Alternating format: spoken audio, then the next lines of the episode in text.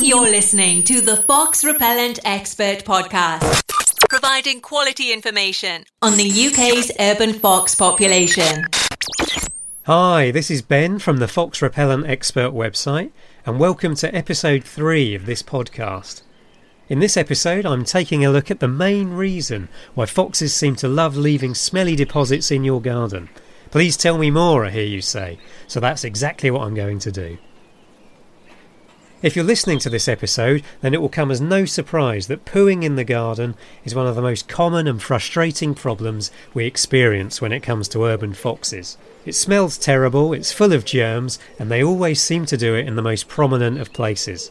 For many people, this problem can be so bad that it can almost feel like the fox has a personal vendetta against them. Of course, this isn't the case. The fox isn't doing it just to spite you, but it does raise the important point of why foxes poo and spray urine at specific points in your garden. It's rarely at random, and there's usually method to the malodorousness. So it's important to understand that foxes are very territorial animals, and for much of the year they have a set area in which they will breed, a den, and generally feel comfortable in.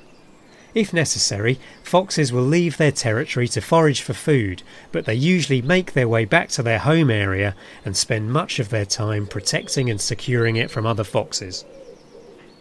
As I said in episode 2, urban foxes can function in very small territories of just a tenth of a square kilometre.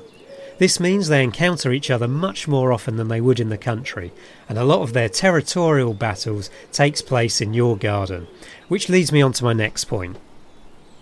As part of the Canidae or Canidae family, foxes have an excellent sense of smell. For example, they can smell buried food up to 45 centimetres below the surface, and they place huge importance on scent in order to survive. When foxes scent mark in your garden by fouling and spraying urine, this acts as a kind of personal signature and sends out a message to neighbouring foxes that your garden is occupied and the details of who is occupying it. The best way that a fox can ensure that a rival gets the message is to put its scent in the most prominent places. That's why you'll sometimes find poo right outside your back door, in the centre of the lawn, or on a paving slab. It's basically the fox giving the most obvious signal possible to show everyone and everything that this garden is taken. Because a fox's scent naturally gets weaker over time, after heavy rainfall for example, a fox will regularly top up its scent with more fouling and urinating in order to keep the concentration high. A fox that can smell its own scent in its territory will feel reassured that it's still in control. However, should a rival fox try and stake a claim, you will probably see an increase in fouling as the foxes battle to outscent each other and stake a claim to the territory. Foxes are also creatures of habit, and they get concerned if something changes in their environment. So, if you've ever left out a child's toy overnight or put out seasonal garden furniture and wondered why it's been pooed, peed, or chewed on, that's the reason. The fox has noticed something different in the garden and is trying to establish dominance by putting its scent all over it.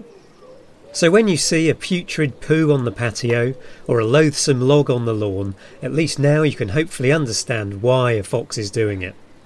But what can you do to try and stop this annoying problem? Firstly, if a fox is regularly pooing in your garden, then it's important to remove the poo safely and conveniently.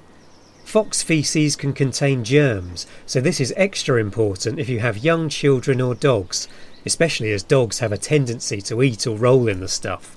Using a pooper scooper and putting it into some scented biodegradable dog poo bags is a good way of getting rid of it, as you don't have to use your hands and you can dispose of it without the risk of stinking the dustbin out. I'll put a link to some useful tools for removing fox poo in the show notes to this episode at foxrepellentexpert.com forward slash episode 3 for you to consider. Next, you'll need to focus on ways of trying to stop foxes coming into your garden in the first place. An effective way of doing this is to use a couple of different fox deterrents that humanely but effectively disrupt the fox's normal behaviour, turning your garden into a place that it doesn't feel quite so comfortable. We talked earlier about foxes feeling threatened if another fox tries to muscle in on its patch, and a deterrent that takes advantage of this is Scoot Fox Repellent. Scoot is a powder that you dilute with water and spray around your garden. The scent it creates tricks the fox into thinking a new enemy is scent marking in the garden and trying to take over. Ideally, you need to spray Scoot every two or three days for a couple of weeks to maintain the concentration, just like a fox does with its own scent. Initially, the fox will be back to find out what this new smell is, and it will probably poo and urinate in the same spots to try and outscent this supposed new intruder.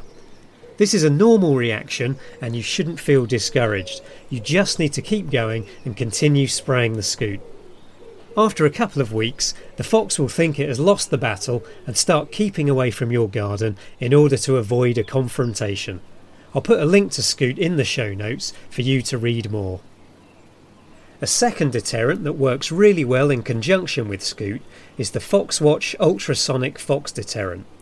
A small unit you place in your garden, the Foxwatch contains a motion sensor and emits high pitched blasts of noise every time the fox walks in front of it. These noises are inaudible to humans, but foxes find them very irritating. After repeated exposure, the fox learns to associate your garden with the noise and gradually reduces its visits to your garden as a result. Again, I'll put a link in the show notes to the Foxwatch.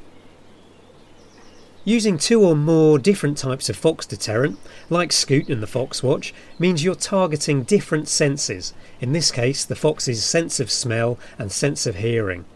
If a fox instinctively feels under threat in a variety of ways, the more likely it is to decide your garden just isn't worth visiting, ultimately reducing the amount of poo you have to clear up. Fox deterrence isn't an exact science and often relies on a bit of trial and error to get the winning combination for your garden. But I hope the information in this episode has been helpful and given you a bit of insight into the mind of a fox and why they behave the way they do. That's it for this episode of the Fox Repellent Expert podcast. You can find the show notes to this episode, including links to the deterrents I mentioned, by going to foxrepellentexpert.com forward slash episode 3. If you want any more information on how to humanely deter foxes from your garden, please visit foxrepellentexpert.com. Thanks for listening, and I'll see you for another interesting instalment very soon. Thank you for listening to the Fox Repellent Expert Podcast. For all your fox deterrent needs, please visit foxrepellentexpert.com.